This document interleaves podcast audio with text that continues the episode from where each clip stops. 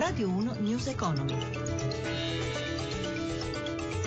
Buongiorno da Paola Bonanni, avvio di settimana poco mosso per le principali piazze europee in una giornata priva della guida della borsa di Tokyo, chiusa per festività e con una seduta semifestiva con volumi ridotti per Wall Street per la festività del Columbus Day. Ma andiamo subito a Milano, Sabrina Manfroi. Sì, buongiorno, prosegue in calo la seduta per le principali borse europee con l'eccezione di Francoforte che sale dello 0,15%. Le vendite colpiscono a Piazza Affari soprattutto Lux, Nap che perde il 3%, Mediaset che perde il 2,6%, Telecom meno 2%. Gli indici di borsa, Londra cede lo 0,55%, Parigi meno 0,62%, Milano argina le perdite allo 0,38%.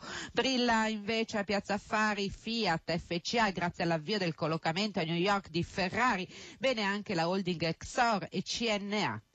E intanto poco fa il Tesoro ha collocato 7 miliardi di BOT a 12 mesi con tassi in calo, il rendimento è sceso allo 0,023% dal precedente 0,028%. Lo spread è fermo, il rendimento dei decennali è all'1,69%. Infine l'euro che sfiora quota 1,14 sul dollaro. Linea allo studio. E sempre a Milano, a Piazza Affari, il lancio del collocamento di Poste e l'obiettivo di dare il via alle contrattazioni da martedì 27 ottobre. Marco Quaglino.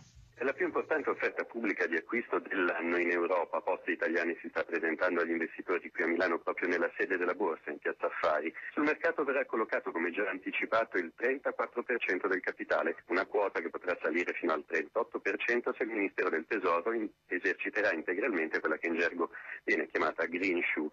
Il 70% dell'offerta andrà agli investitori istituzionali, il resto a piccoli risparmiatori e ai dipendenti. Il prezzo per azione è compreso tra i 6 e i 7,5 €. Complessivamente la società viene valutata tra i 7,8 e i 9,7 miliardi di euro.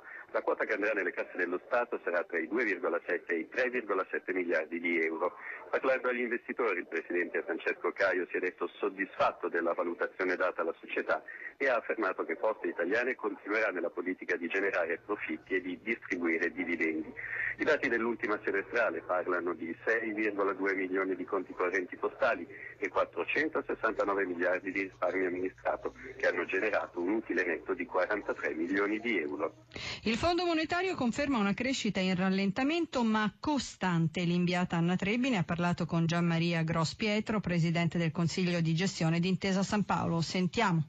La divergenza delle politiche monetarie è un fatto abbastanza strutturale quando si hanno delle aree monetarie che hanno andamenti diversi. Un graduale aumento dei tassi negli Stati Uniti e quindi un apprezzamento del dollaro rispetto all'euro è anche parte della cura dei malesseri che possono derivare dalla divergenza degli andamenti economici delle aree. L'Italia sta cominciando a crescere, anche il sistema bancario se ne sta accorgendo. E da quali segnali? Il segnale principale è l'aumento della domanda di credito. Abbiamo un forte aumento della domanda di credito dalle famiglie per quanto riguarda i mutui, abbiamo un aumento finalmente anche della domanda di credito dalle imprese per fare investimenti. Noi abbiamo sperimentato in questi primi 9 mesi del 2015 una concessione di credito a medio-lungo termine di 28 miliardi contro i 27 miliardi che abbiamo prestato l'anno scorso in tutto l'anno. Stiamo diventando anche più attraenti per gli investitori esteri? Non c'è dubbio, gli analisti raccomandano l'Italia come paese che potrebbe dar luogo a una maggiore crescita del valore degli investimenti fatti. Nel nostro azionariato a fine giugno gli investitori stranieri rappresentano quasi il 65% del capitale. Il Fondo Monetario ha ampia sufficienza alla tenuta del sistema creditizio italiano? Sì, direi che non ci sono preoccupazioni sul sistema creditizio italiano, il quale, a differenza di quanto è successo in molti altri paesi europei, ha rafforzato la propria struttura esclusivamente con le proprie forze senza aiuti di Stato.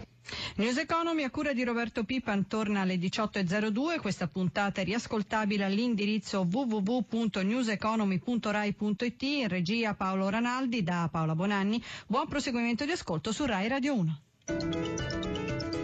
Radio 1 News Economy.